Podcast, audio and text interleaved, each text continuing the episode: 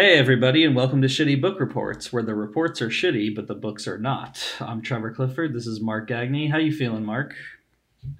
Uh, I'm feeling good. I I feel like I feel like Shere Khan eating frosted flakes. How you feeling? I, I feel like a palm frond that fell into a dumpster. nice. Do you know what I mean when I say palm frond? Uh, yes, Yeah, like like a leaf from a palm tree. Uh, a fan. it's been windy here in uh, in Los Angeles, and they're falling off the trees left and right, and it's sort of a problem. But one fell on my car the other day. That's a new experience for I you. thought it. I thought it would like. I thought those things would damage your car, but it didn't. It didn't like break anything or whatever. It just kind of like made a huge noise, and I was like, "What was that?" um, so yeah, I mean, here we are in another episode of Shitty Book Reports, and uh, you know, we usually open up with a game. Then it also continues on to uh, me and Mark doing a, a shitty book report about something that we've been reading or something that we've read in the past. There's not really any rules here on Shitty Book Reports. Uh, Yeah. I think you set us But up a for game this for this week- week. Yeah. yeah. So this week I thought you know we could talk about our favorite book covers. Maybe do like a top four. Cool. Because you know, I mean, sometimes you do judge by the cover. yeah. Uh, oh, Are, are you? I, I have a question. yeah. Are you a book jacket guy? Do you, do you keep the book jackets? You're talking about the jacket that's on a hardcover book. Yeah. Yeah. I do. I do not.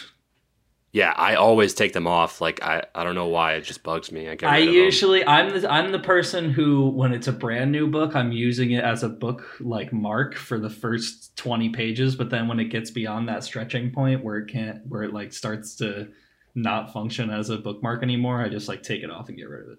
Oh yeah, yeah. Um so I which think is because of that, all mine are uh, are uh, paperbacks. Yeah, I I, I Yeah. I'm way more drawn to a paperback edition than I am to a hardcover edition for sure. Hardcovers are kind of something I suffer through because if it's like a new book that I needed to get when it came out. Yeah. Um, Okay. So yeah, do you want to start with your number one? Are these in any order? What do you got? No, I think we should trade off, but mine actually, mine actually does have a theme. Okay. Um, I noticed. I'll start with my first one, but I noticed when I was thinking about the most influential book covers to my life, I wanted to have all these cool answers and have it be like, you know, all these ancient texts and like badass like literary references. and so I wanted to, you know, I wanted to be on my high horse. But then I realized when I was really thinking about like what are the books that have like the book covers that have really hit me the hardest, all of mine are fantasy books from my early childhood. Yeah. Um, so I have a theme, but the first theme and the biggest one for me, probably one of the things that got me starting reading in the first place, is the the cover of my edition of The Hobbit. oh, Um, which one is that? So I That- have That's one of those books that has a million covers. Right. So I have the edition of The Hobbit where um, it's probably hard to find online at this point because of because of Peter Jackson's crazy shitty Hobbit movie. But um, I have one where it's like a black cover. It's all black and there's sort of like a curved doorway in the in in the center of the image and Bilbo is holding like a sword. It's like a classic illustration, and Bilbo is holding a sword, and Gollum is behind him. Uh, I know that that's pretty vague as far as Hobbit Okay. I'm trying to find it on. Google Images. Yeah. You're like not going to be able to find it because it's just Ah, it's like one of like a random. You know, to, like the Hobbit has a million covers. Not to mention that the throwback cover for the original first edition of the Hobbit is also really cool. Um, you can find that online. Um, when it was Yeah. I like all the work, the artwork by uh, that Tove yeah. Johnson or something. Yeah, there's a lot awesome. of uh, Lord of the Rings illustrators. But yeah, that's my first cover. The first cover, The Hobbit. I bought it. I got my box set of The Hobbit and The Lord of the Rings when I um, was in grade school, and I got it through the Scholastic Book Fair. Nice. Uh, and I just I brought that to my parents, and I was like, I want this, and they said okay, even though I didn't expect them to. And then you know, because it was the be- most badass book in the little Scholastic pamphlet. It had like the sword and everything, and I was like, yeah. Little that's did I one. little did I know what I was getting into. Yeah. Okay. Uh, my first one. I don't think they're really in any order, but um, I got to go with uh, Johnny Got His Gun by Dalton Trumbo. Like that one's really sticks out to me. Uh, is that are you talking uh, about the like the black and white collage one where it's like the guy's hand? Uh, yeah, yeah. So it's Yeah. I got the Bantam Books edition. I don't think there are too many different covers of this, but Mhm. this the one I have. Uh, it's all black. It's got the giant hand holding out a peace sign uh, in white, and then there's a silhouette of the soldier within it at the palm. Mhm. Um, yeah, I couldn't I couldn't imagine any other cover used for this book. Like, I think I've seen it used with, with red instead of white, and, and that looks good too. Mm. Um, I like like the stenciled look of the hand, where it's not really detailed. It's like a bunch of shapes thrown together to make a hand, uh, and that mixed with like the higher detail of the soldier, and then like the all caps title at the bottom. Like it, it's awesome. I'd get a poster of that for sure. Yeah, I think I have the same. I think I have the same one. Wait, I just found a Reddit thread online saying that that, that my cover of The Hobbit, the one I love the most, is the worst one of all time. it's by a guy named Michael Herring. So if you type Michael Herring into Okay. into, into we're both sitting in front of our computers. So, oh my god. It's not the worst one. It's cool. I mean, Bilbo looks weird. He looks like an out of work, like 1970s Oh, I see it. Yeah, porn yeah. actor. But um, whatever, man. I Pretty heavy, yeah. yeah, I saw that. I saw that short sword in his hand, and I was like, I'm good to go. I'm ready to read this. Um, nice. all right, my second one also going along with the fantasy theme. Um, so not okay. So like the Hobbit, I got that because of the short sword, and it opened up my eyes to being able to you know read longer books and stuff. But the next one, I almost feel like I had like a semi like prepubescent sexual awakening because of the various the various Conan the Barbarian covers. I'm sure we're all familiar with these. Is that uh, uh Frank Frazetta Yeah, or like um, similar to that? yeah. So like the com the the the classic Frank Frazetta like Conan covers, they were just all over, and and not only his illustrations, but just like dozens of the Conan the Barbarian books were you know like the cover is just like a ripped dude and his you know sexy uh you know partner in crime and they're just you know fighting some massive like demon or or he's like protecting her from a dragon or something like that and i just remember Yeah. like the conan books had like probably the first my first sort of like contact with like erotic fiction so when i was reading it i was like yeah that's what it looks like like on the cover and stuff like that i remember feeling the yeah, I'm looking at it now. That's like uh, heavy metal magazine stuff. No, yeah, absolutely, absolutely. It's like Yeah, every. yeah. It looks like you know, um, heavy metal. So yeah, that would be. my I remember number seeing an ad, an ad for uh, Rumple Minze, like peppermint schnapps, in like an old heavy metal magazine. It's just like that. It's like a some warrior or uh, huntress or whatever on top of like a polar bear. Like, right. Yeah, yeah. exactly. Okay, nice pick. Uh, all right, my number two. Uh, you might have to look this one up. It's kind of obscure, but um, the Lime Twig by John Hawkes. The lime. Twig. 1961 yeah so so i didn't like really love this book it's like uh it's kind of like an experimental postmodern novel Mhm, about like a horse racing kind of heist mhm. but i like the cover a lot uh this is it this black and white photo? of a woman? yeah yeah.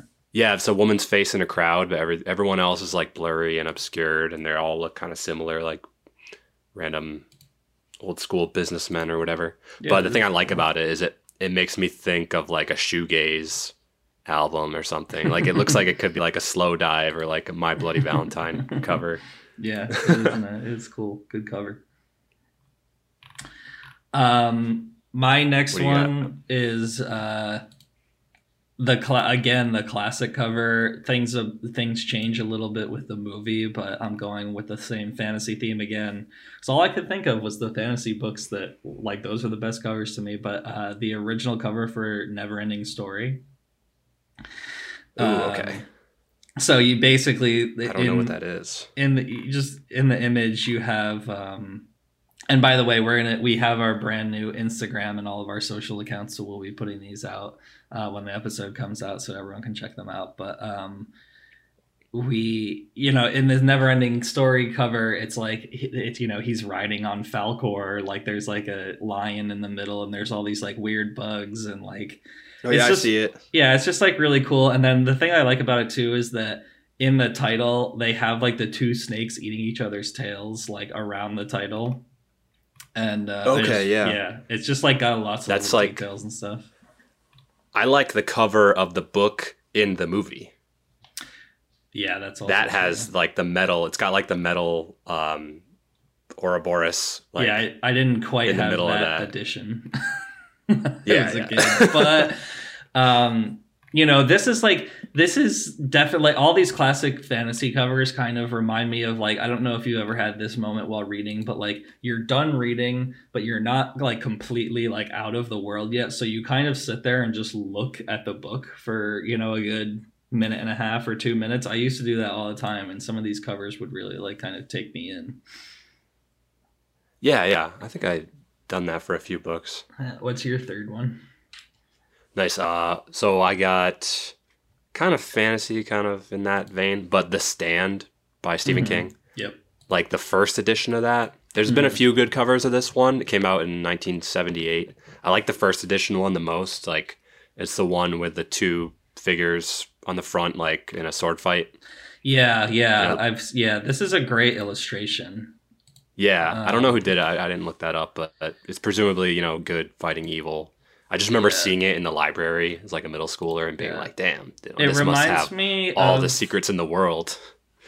It reminds me of um isn't there that like there's like a painter who is like David Bruegel or like Bruegel the Elder or something like that. He's Mhm. like a there's like this guy who my my girlfriend would kill me for not remembering his name, but he did these like really complex illustrations and paintings of all these different fantasy situations happening. Yeah, I think it's like Bruegel, the Elder, or something like that. But anyway, he made th- those type of figures like on the cover of the stand are sort of his style.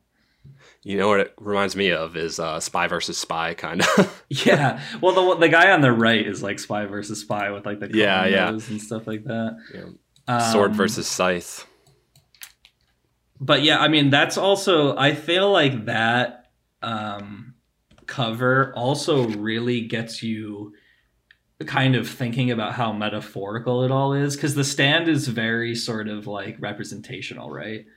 Yeah, it is very good versus evil and like i'm gonna set up this scenario it's like a fairy tale in a way and yeah i am talking about uh bruegel the elder um my last one again continuing on with the fantasy theme and i also wanted to have this be like a way of bringing up like i think you and i have talked about this before but when i was young and reading fantasy books i feel like to me it was it was um it was a way of dispelling the fear of a long book. I think like in our society, people are like, especially when you're younger, you're like, oh, 300 pages, like that's not for me. Like it's not going to be for me because it's Yeah. 300 pages. And especially when you're young, that was happening. So a book that really broke the barrier for me, and I'll give it credit, even though now I think it's trash, but um, Robert Jordan, The Eye of the World, the original cover for for that. Um, is kind of like it's just like a knight sitting on his horse. Like you can see it in every bookstore everywhere. It's the first book of the Wheel of Time. It's called The Eye of the World.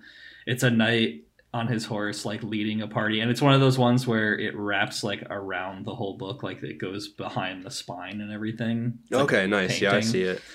and um and the moon is in the background and this book was just the first like I I could go I could do a whole episode about Robert Jordan and the respect but also the disrespect I have for him but um the this was really like uh, it was like okay I'm reading this thousand page book. Like I'm whatever age I was I can't remember if I was like in eighth grade or beginning high school or something like that but I was like I read this thousand page book. Like and it was good. Like I enjoyed it from beginning to end, and then all of a sudden, every book f- since then, you know, if I came across, you know, some Faulkner or something that was 400 pages, I'd be like, whatever. Which I think is like Yeah. really powerful. I mean, I think this Harry Potter does the same thing for people and stuff like that, where it's like, you know, if it's good, it's good. yeah. Regardless of the length. Yeah. Okay. All right, my last one, uh, a little abstract here. I went with uh, Homicidal Psycho Jungle Cat Whoa. by Bill Watterson. Okay, let me. Uh, I've never heard of this in my life. I'm a big fan of this cover. Like the colors they use in it, you know, the negative space Oh, we're talking. you get from one source of light, you know, a lot of potential energy talking about image. some Calvin Hobbes right here. Yeah. it's a great It's- cover though. It is a great cover. Are they? I know you're a huge Calvin and Hobbes fan. Is this like one of like the collected editions from when, like from early on, or? It's one of them, yeah. It's from 1994. Uh, cool. Yeah, it's a good one. It is a good cover. I didn't. Do you think it's any- cheating when a book like uses an already established work of art as a cover?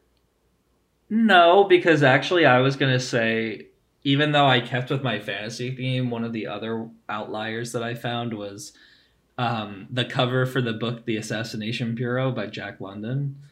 I think Assassination Bureau is Jack London's best book, and the cover is actually um, an artwork by Magritte, Rene Magritte, and I love both the book and the painter. So um, no, I, I I'm cool with that. As long like you know what it is, it's that it has to like live up to both things have to be awesome. Like you can't have a shitty book and put an awesome painting on it, you know? What about because I was gonna say, I mean, this is such like a high school badass like Boondock Saints postery pick, but like the the David Sedaris book of essays, uh, when you are engulfed in flames, you know, the one with the Van Gogh painting on it with the skeleton smoking a cigarette. Oh right, yeah. Yep. Yeah, yeah. Yeah, that's a classic book cover. Some like there's probably tons of people who know that as the book cover more than they Yeah, do the- exactly. the painting. Um but yeah. I also thought about The Stranger by Camus, like you know the one where it's an optical illusion that like hurts to look at. Oh yeah, yeah, that one's pretty good. The lines like all going. Yeah, yeah. Yeah. I have a really I have like I have an edition of The Stranger that's a vintage edition that has like one of the covers from the 40s. It's just like a bunch of it almost looks like a Terry Gilliam animation with a bunch of faces cut out. Nice. Uh yeah, The Stranger. It's a good one. Okay, um so I think it's my week to go first, right? Yes. Um, again, I'm going to be talking a little bit about a book, but I'm also going to be talking about the background of that book. I think that this is a book that lots of people will be familiar with. Maybe they were required to read it. Um, and they hated it, but it's definitely a good thing to. It's I think it's a good book to revisit because the more and more I've been talking to people about it, oh, for, like let me do mine Mark style and ask you a question before I reveal the title. Have Okay. you ever like thought a book was not worth it and then went back later in life and it was totally worth it?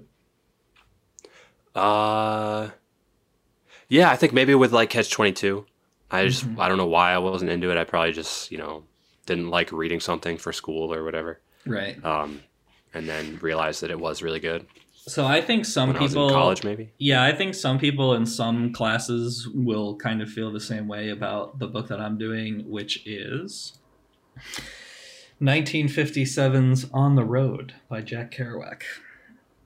Um, obviously, a massive classic. It's definitely, I mean, it's on like so many lists, like every Time magazine list of 100 best English language novels and all that stuff like that.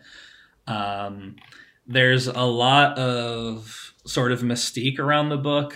Um, I actually found it a book that was worth revisiting, and it was this was the first time I was reading it. I was never forced to read it in class or anything like that.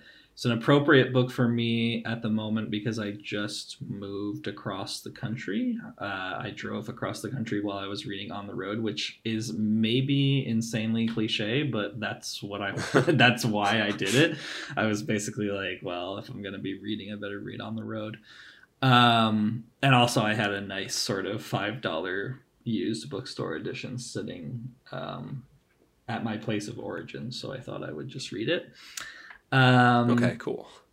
it's the like on the road so for people who don't know or maybe like i think you can even get the ba- the gist of the book just from the title which is probably also a reason why it's so good but you kind of know like do you what do you know about on the road have you read it I mean, hell, I, I don't know. I actually have not read that. Uh, Mhm. I know.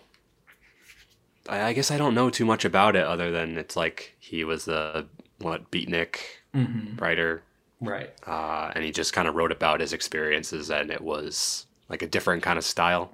Yeah. So basically, all that stuff is in there. It's about crossing the country, but originally, when I picked it up, I was ready to read one road trip like across across the country. But on the road is actually like five road trips. Um, it's not. Uh, it is the classic East goes west, but they also go from west to east one time. Uh, there's several different people that he travels with. Um, a majority of it is his friend Dean Moriarty, which is the name for the novel, who is actually Neal Cassady, which is someone who I'm going to be talking about for most of the review of this book. Um, but Okay. basically, I have a question. Yep. Does he talk about Richard Brautigan in it? If he talks about Richard Brautigan in it, it's under a different name, so I can look it up. Um, he probably does. Um, Okay, there's just curious. there's so many kind of like people that he um, referenced in it that I don't think I'm actually searching the Wikipedia now for Richard Brautigan, and I don't think that it came up. But um, the thing about you know on the road is that it's this you know it's multiple road trips. Like you said, it defined the generation known as the Beat de- generation. I don't think it was defined until after the fact, but you know that's just one of the things about classic defining novels. It was famously Wait, did I fuck up saying beatnik? no, no, no, no, no, no, no. Am I off of beatnik? Beat, beat and beatnik, same thing? Are they?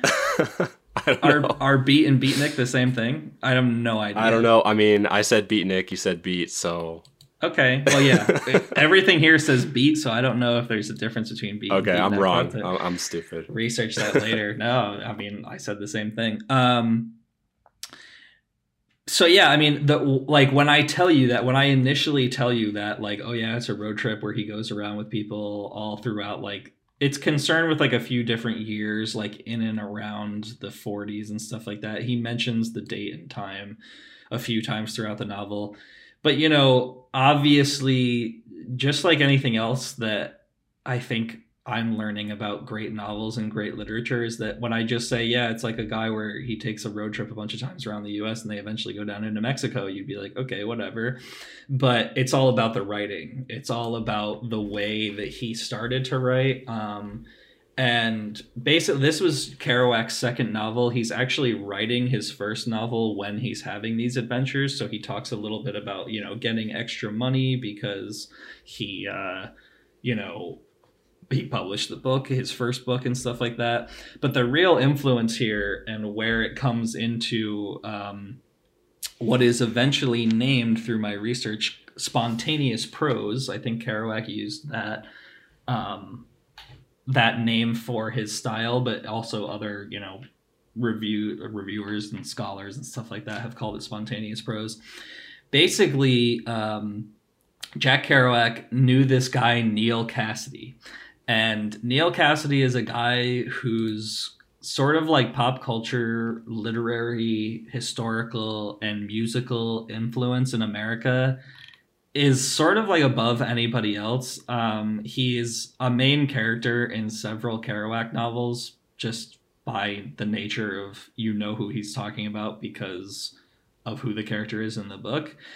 And Okay. you know, Neal Cassady is someone like he's someone who's really hard to define. Basically, he was someone who was a writer, he was a poet, but for all intents and purposes, he was basically just the early version of an influencer. Like nowadays, we have people like people who are on YouTube and people who are on Twitter who you would mainly just call an influencer, like you would call them mm-hmm. like that's their job.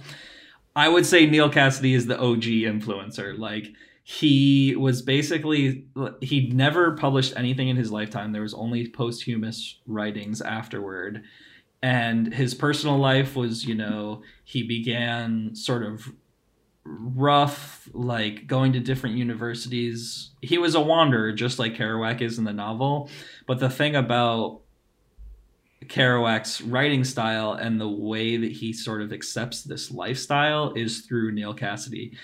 And for all intents and purposes, basically one of the only things that you can read that's like a solid fact about Neal Cassady is his influence on other people like Allen Ginsberg and uh, you know the entire Beat generation, as well as um, so you know he he was with Ginsberg. He was in some of Ken Kesey's novels. He was in Kerouac's novels. He was in Bukowski's uh, poems he Hunter S. Thompson knew him. He also drove. Uh, he he appears in um, some of the diaries and the literature and the documentaries about the Grateful Dead because he drove a tour bus for them. One of the things that is most ubiquitous about everyone, uh, like pretty much everyone who knew Neal Cassady knew that he drove like a maniac. He apparently like would just get in the driver's seat and drive for like 18 hours straight, like going 110 miles an hour throughout America. and like he was a prolific car thief, and on the road, they go into that how he was like growing up on the streets of Denver, you know, robbing cars left and right. I don't know if Neal Cassady actually started in Denver or if Kerouac appropriated that to the character Dean Moriarty. But basically, he's just this guy who I think a lot of people and dare I say, a lot of white people, a lot of white influencers at that time were sort of getting introduced to someone who was really sort of like a madcap, crazy. Um, but he was huge. He was like this passionate person who wrote crazy letters to his friends. There are some existing letters of um, of Cassady's, uh, and it's said that On the Road was inspired when by Kerouac when he received a letter from Cassady that was 10,000 words and just like and it was just him like writing and again what um, Kerouac appropriated into spontaneous prose. So basically Cassady was the wild man who was just too large for life doing drugs, introducing people to marijuana and cocaine and heroin and stuff like that. But also he he was around people who were who were leeching the inspiration off of him and kind of saying, "Hey, if I could write anything like this letter that I received from Neal Cassady, then I've made it gold." And that's what Kerouac did. He wrote he famously wrote the first um, edition of On the Road in 1951. Over two months, he stapled together what he called the scroll, which was a 120 foot scroll of tracing paper that he wrote the majority of the entire novel on. so you know these guys were these guys were doing sort of like they were probably smoking some terrible weed. They talk they talk about smoking weed in New York City in the 40s and the 50s and all across America mm-hmm. and also in Mexico. So they're probably smoking some terrible weed. They were also doing some really weird like speed and stuff like that. You know how like speed and diet pills back then were like started with insane. truckers. Yeah, and it yeah, was like yeah. yeah. and so they were out on the road like doing speed and stuff. There's also a lot of good the um, poppers or whatever. Yeah, there's also a lot of really good references to intravenous drug use in this book. It's usually slept, swept under the rug. Um, if something about this novel wouldn't be what we call today woke or like politically incorrect, it would definitely be uh, the treatment of women. Um, the women in this book are basically something to be picked up along the road, used, and then go on to the next town. There are a few main female figures within the course of the novel, like who Dean is married to, and uh, Jack Kerouac gives himself. Uh, as the narrator, he calls himself Sal Paradise, which is the name of the narrator of the book, but it's just a stand in for Kerouac. Um, and you know they they kind of like pick up girls. There's also a lot of weird stuff in here sort of uncomfortable for a modern reader because they are often interested in underage girls. Uh, they are often talking about oh she was 13 she was 15 she was 16 whatever. Um, and a lot of drug and sex references even though they were swept under the rug i think that this was radical for the 50s where basically they were saying um, you know, oh my god, I can't believe this stuff is in print. He's talking about, oh, I took her into the, you know, into the back alley and made her. That's kind of what Yeah. they. That's that's the term that they use uh, when you make it with a with a girl. And you know, this was this was shocking stuff where it's like him and Dean are going around to carnivals, doing drugs, having sex with women, then moving on to the next town, going absolutely crazy. There's a lot of like deep tales of screwing people over and stuff like that. Um, they screw each other over. They leave each other in the middle of nowhere um, in the end of the novel, uh, they part ways because Sal gets, you know, dysentery in Mexico, and Dean's like, "Goodbye, I can't deal with you anymore."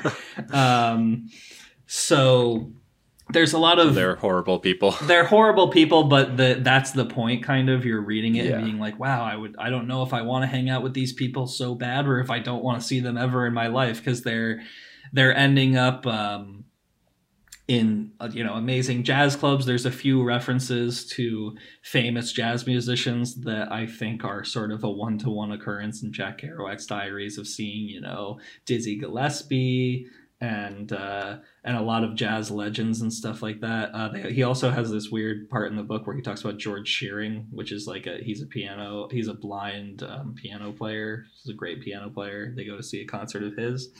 So there's some real life stuff in there as well. Um, I'm gonna read a sort of large paragraph that I think is I I think it's exemplary of the novel, the way the language is, but also the end of it is very I think at the core of the novel. Um, so I'll start that now. What a crazy cat that was. Woo, did I dig him. I used to know thousands of guys like that. They're all the same. Their minds work in uniform clockwork. Oh, the infinite ramifications. No time, no time. And he shot up the car, hunched over the wheel, and roared out of El Paso. So that's Dean talking here. We'll just have to pick up hitchhikers. I'm positive we'll find someone.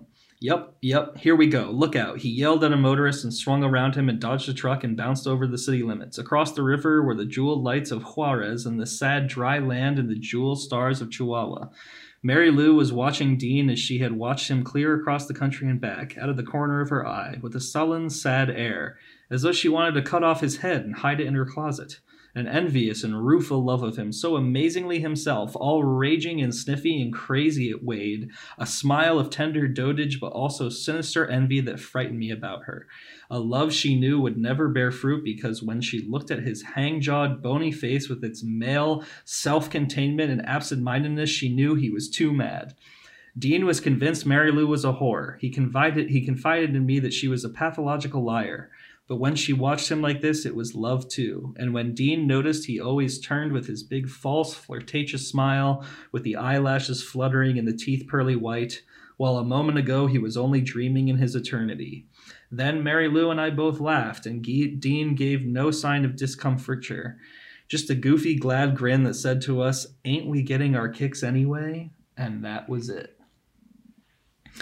Um, so that's basically a part in the novel where Dean, I think Mary Lou, Sal is there. I think there's one other girl in the car, and there you're starting to get this sense. It's about 200 pages in where you're saying, "Oh, these people like they hook up with each other. This isn't like a normal sort of you know white picket fence 1940s fantasy of of what's happening. It's sort of like uh, Mary yeah, it's a Lou counterculture.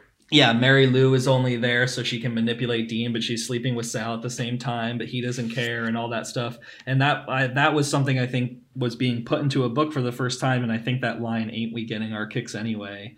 is basically the spirit of the entire novel of basically saying. Listen, I'm just going to tell you all this crazy crap. It the novel does seem longer than it should be. Like it's basically like it's 300 pages, but it took me like a few months to read, which is a little bit outrageous. Just because I get like Yeah. a little bit I got I get a little bit tired reading this book of how many different situations there are. Basically every chapter is a new city with new, you know, stuff going on and like and then we did this and then we did this and then we did this Okay. and and you know, how many hundreds of paragraphs did Kerouac write about how crazy Neal Cassady drove? Um, I don't know. I'm not willing to count, but it's definitely I gotta ask, way too many. What's up? what were they driving? I mean, Oh, it's a bunch of it's different cars. it's or- dozens of different cars throughout the novel. Okay. Like uh, there there seems to be there's one some theme. 40s. Yeah, one of the tra- yeah. The, sometimes it's a thirty-seven. There's like a thirty-seven Ford sedan. There's a nineteen forty-seven Cadillac that they drive around.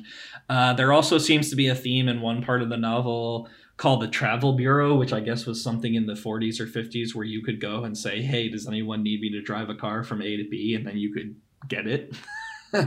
um, so you, they would hire, and obviously everyone who hired. Uh, uh, Neal Cassady and Jack Kerouac instantly regretted it. They they they hired a few cars that they just completely fucked up and then dropped it off at the person's house and said, "See you later."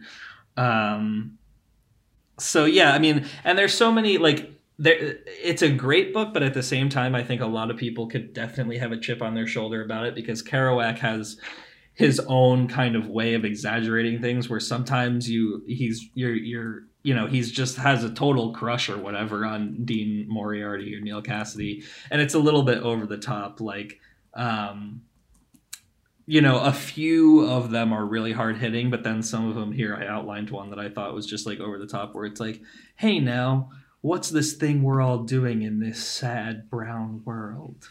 So it's like you know always sort of like this sultry um you know funny sort of uh kind of he i almost feel like he's referencing himself sometimes. Um another great moment probably my most favorite moment from the book um I will also read just a short paragraph. This is this will be like sort of my final thing, but I definitely I mean I recommend on the road, but I definitely think, you know, check out Neal Cassady. I'm I've been doing a lot of nonfiction reading about him and it this is almost pushing me into an area where I want to start reading some more gonzo journalism because this is just on the edge of it, you know. Like people like basically Kerouac was doing some gonzo stuff, but he changed the names. Um Yeah, I was gonna ask, what can you check out of Neal Cassady? You're saying, oh, it's just it's nonfiction work about him. Yeah, I mean he's he Yeah. has some posthumous po- uh, poems and stuff like that. Um, I actually found a really interesting website that I'll plug on here called cultjones.com, which is basically a collection of rare manuscripts that are like really rare. Like all this stuff costs like five thousand bucks and stuff like that. Damn. And there's an essay on there called "The Friendly and Flowing Savage," and it has an introduction by um, one of Ca- one of Cassady's wives, who also makes an appearance in On the Road. So I'd love to be if anyone can get my get can get me my hands on a copy of "The Friendly and Flowing Savage." Um, PDF I'd re- scan. I'd really appreciate. Yeah, I would see if I find a PDF on a torrent or something like that. But I will leave you. I will leave the last paragraph of what I think is one of my favorite parts of the novel, and it's only about 10, 15 pages in. So um, this will be my last thing from On the Road. I do recommend it. Um, I woke up as the sun was reddening, and that was the one distinct time in my life, the strangest moment of all, when I didn't know who I was. I was far away from home, haunted and tired with travel, in a cheap hotel room I'd never seen, hearing the hiss of steam outside and the creak of the old wood of the hotel, and footsteps upstairs, and all the sad sounds. And I looked at the cracked high ceiling and really didn't know who I was for about 15 strange seconds. I wasn't scared. I was just somebody else, some stranger, and my whole life was a haunted life, the life of a ghost. I was halfway across America, at the dividing line between the east of my youth and the west of my future, and maybe that's why it happened right there and then, that strange red afternoon. Um, so yeah, great hard hitting, you know, stuff like that in between a lot of Americana. I uh, one last thing I wanted to say about it was the introduction to my edition, which I really want to read. I haven't been able to read the introduction to my edition yet because I just finished before we started recording. Is Mhm. written by um, uh, a professor at UConn. Um, which Really? is yes, introduction by Ann Charters. She's a professor of literature at the University of Connecticut, which is where uh, Mark and I grew up in a small town outside of the University of Connecticut. So I definitely want to look her up and read some of her writing. And um, yeah, that's about it. On the road, Jack Kerouac. Check it out. Interesting. Yeah. Good job, dude. Thank you so much. It was it was fun to read. Um, there's a lot of crazy stuff in there. Too much to go into. All right. Uh, my turn now. So, this week I'm gonna jump right into it, and then out of it, and then back into it again. Okay. Uh, my book, my book is a, it's a pretty famous one, just like you. Um, I have this week Rebecca by Daphne du Maurier. Uh, You got to say it. You got to say it like Niles Crane, like Daphne. Daphne. Daphne du Daphne. Anyways, so uh, Daphne du Maurier, um, she was an English author born in 1907. She died in 1989.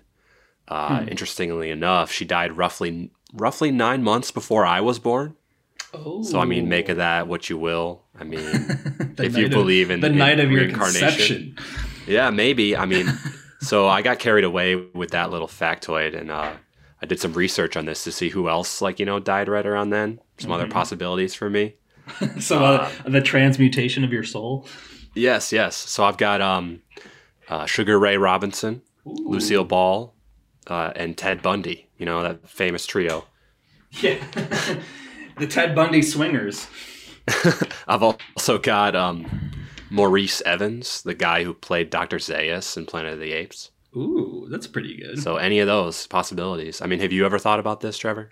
I need to look up nine months before my death. I I, Oh, I think I. I did that already. I know when you're born. I looked up your life. oh So, shit! You yeah. know my celebrity saw- transmutations.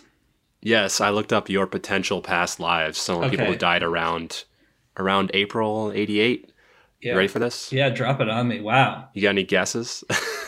Uh, no, no idea. Hope it's not Okay, Ted well, Bundy.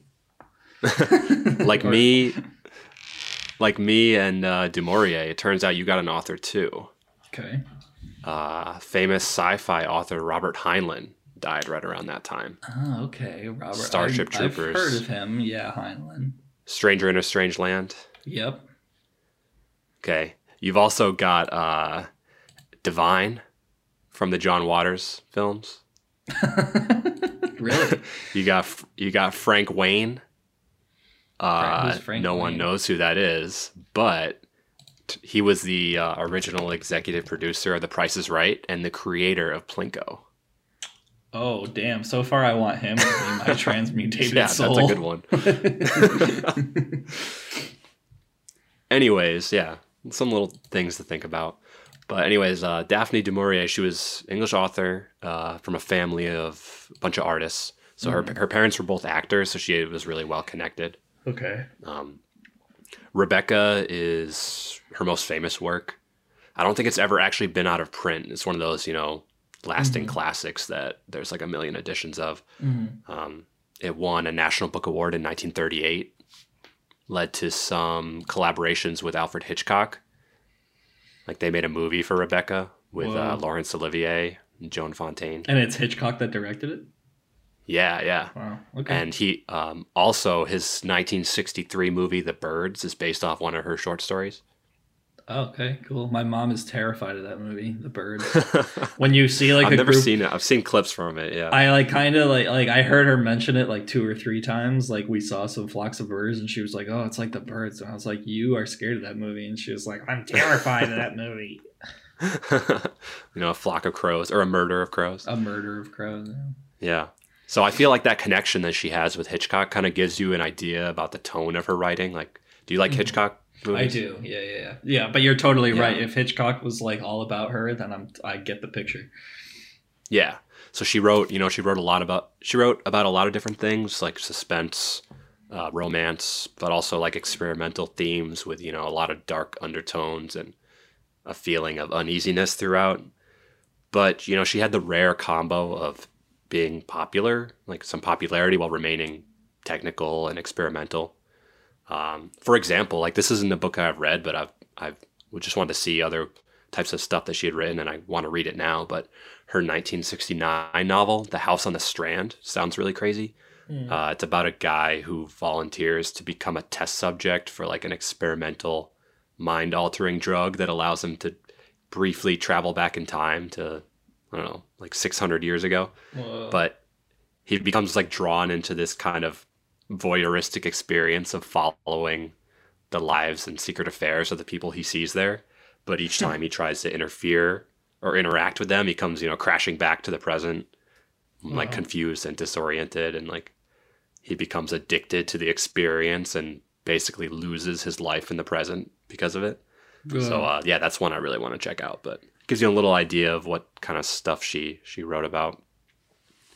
Going back to Rebecca though, uh, so the story here begins in Monte Carlo, where the main character, whose name we actually never find out, you know, nameless main character, Mhm. is a naive young woman who's an orphan.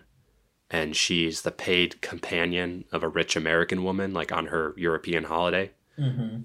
But during the trip, uh, the woman that she's with becomes sick and she just has a bunch of free time because of that. And so she meets uh, this guy, Maxim de Winter.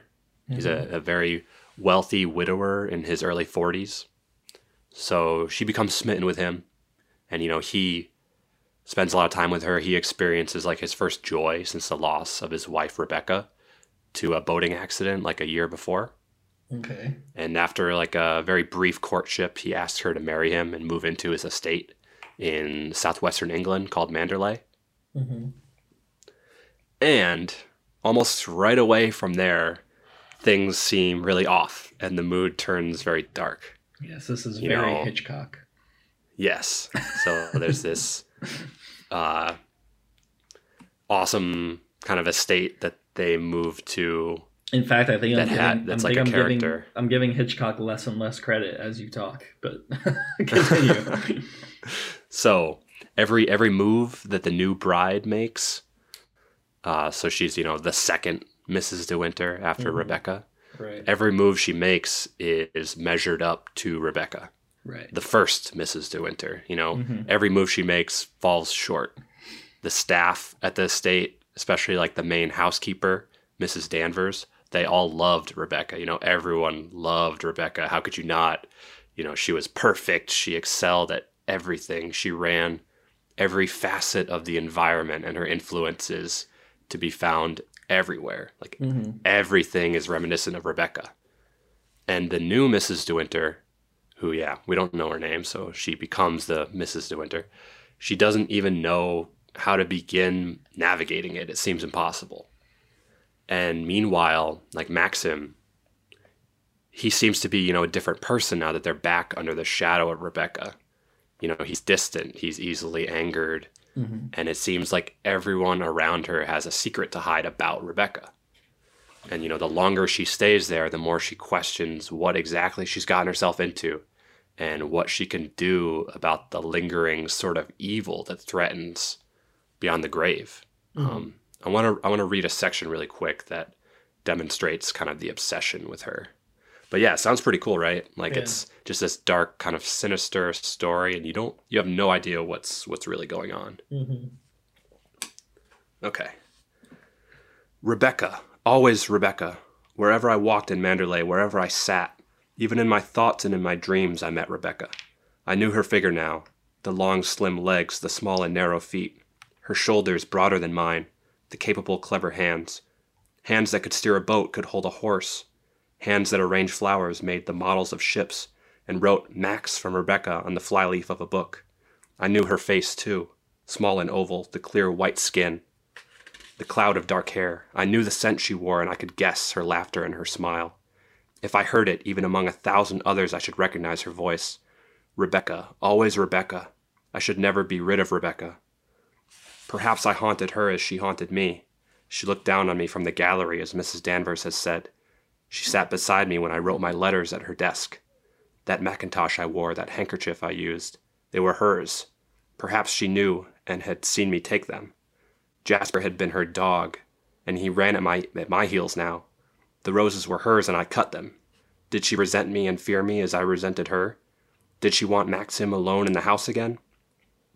I could fight the living, but I could not fight the dead.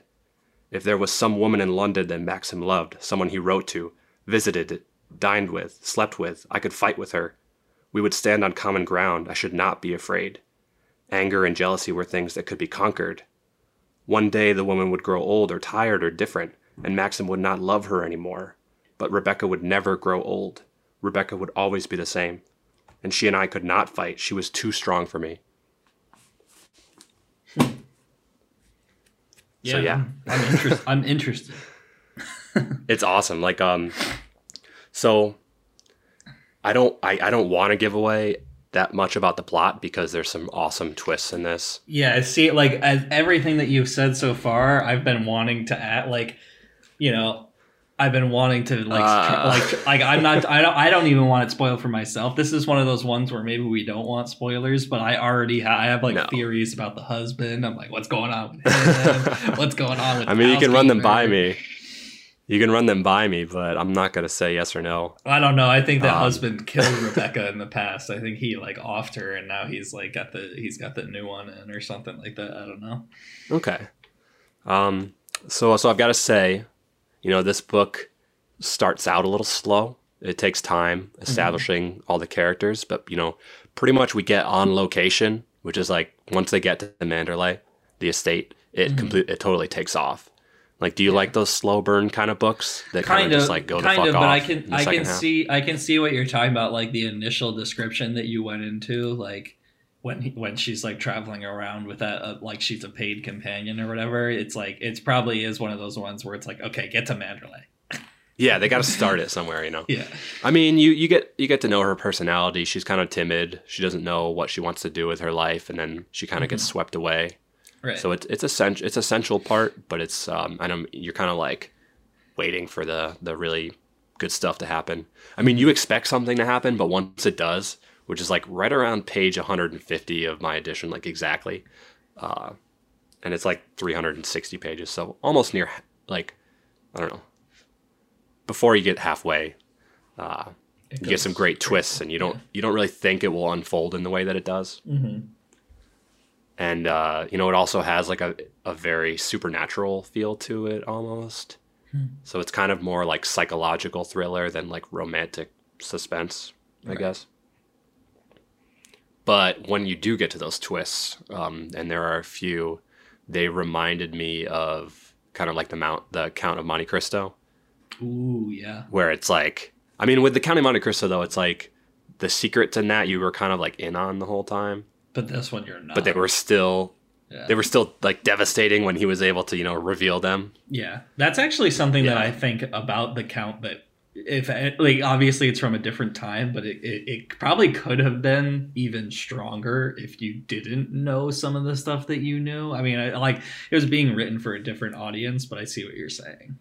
yeah yeah but yeah uh, the second half of this book it's fleshed out really nicely you know you find yourself immersed in the setting of manderley and like i would really recommend it it's a lot more like a, a gothic kind of romance novel it covers a lot of Mhm. ground really grips you in the reading experience Stuff like Um, that always makes me want to wonder too. I mean, it sounds fantastic. I definitely want to pick it up. But something about the process of like how you describe that makes me think like I would want to know the background of how she wrote it. Like like you know what I mean? Like I have this great idea where this woman is stuck in a mansion and like all the good stuff is like you know Yeah. during that and then it's like oh yeah like tack on the beginning so I can explain my great idea. I actually, uh, as a side note here, which kind of le- kind of leads into that, there's actually there was some controversy about plagiarism with this book. Whoa okay So there was a Brazilian novel published four years earlier called The Successor by uh, Carolina Nabuco that is very similar. You know, where like a young woman who's married a widower discovers that the first wife still seems to have a powerful hold over the household. right. I I mean, mean, like like, that even the title the successor sounds pretty similar. Yeah, it sounds pretty damn similar. So like I'm interested in reading that now and kind of judging for myself.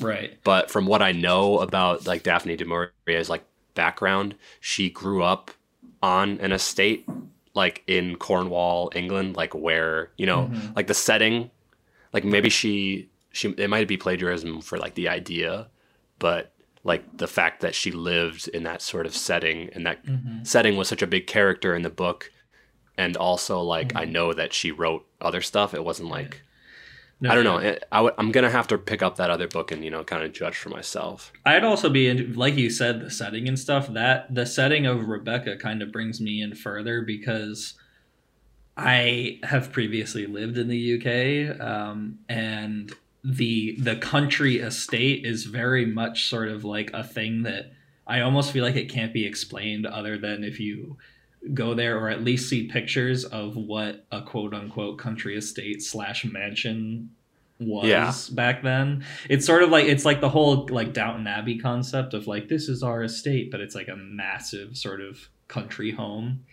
Yeah. and uh, you do you like no matter what when you're in those places it doesn't have to be Downton Abbey when you're in any of those places or see pictures of them and stuff like that all you can think about is like the wild drama that happened there and you know so it, I, I, this the- setting is definitely gels with me Love triangles and yes yeah. secret stuff. Yeah. Yeah. okay. Um. So yeah, and also second side note. Um, Steve Hackett, the guitarist for Genesis, he wrote a mm-hmm. song inspired by the book on his 2003 album "To Watch the Storms." is that what brought now you here the- no, uh, sort of. I mean, I knew that it was connected to the book, so I I heard the song before I read the book, but you know mm-hmm. now the lyrics of the song make a lot more sense to me. Mm-hmm. is that so you heard the song before you came to the book but you didn't discover the book through Steve Hackett Yeah, sort of like that.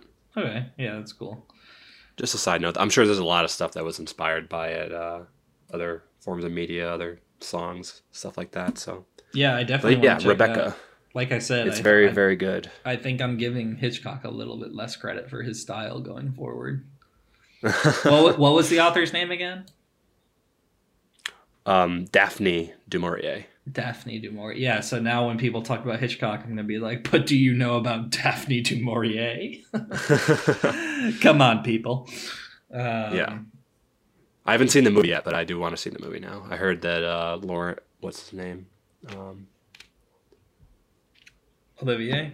Laurence Olivier gave a good performance. Uh, nice. Awesome. Well, good job. That was cool. That definitely sounds like a good one.